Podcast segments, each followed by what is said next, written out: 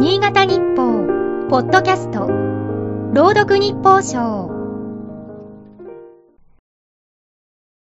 8月7日。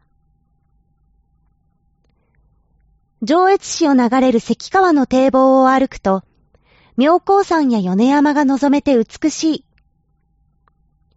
上杉謙信の居城だった春日山城跡も見え、歴史に思いを馳せることもできる。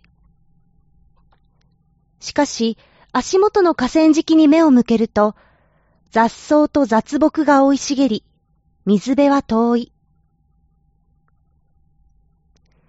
関川は急流で知られる。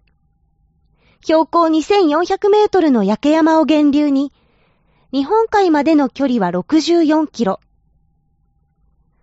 信濃川は標高2475メートルの拳ヶ岳から国内最長の367キロを下って海に達するから、これと比べると関川の勾配がいかに急かがわかる。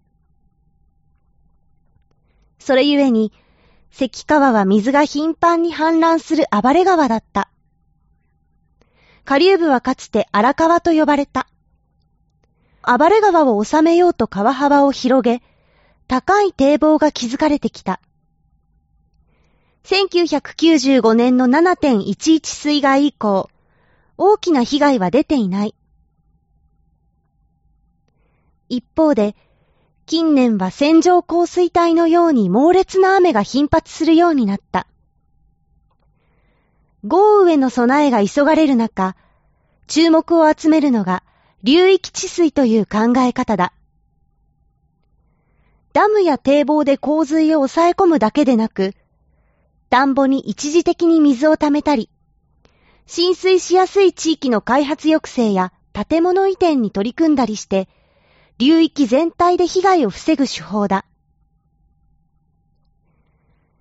流域治水には住民の協力が欠かせない。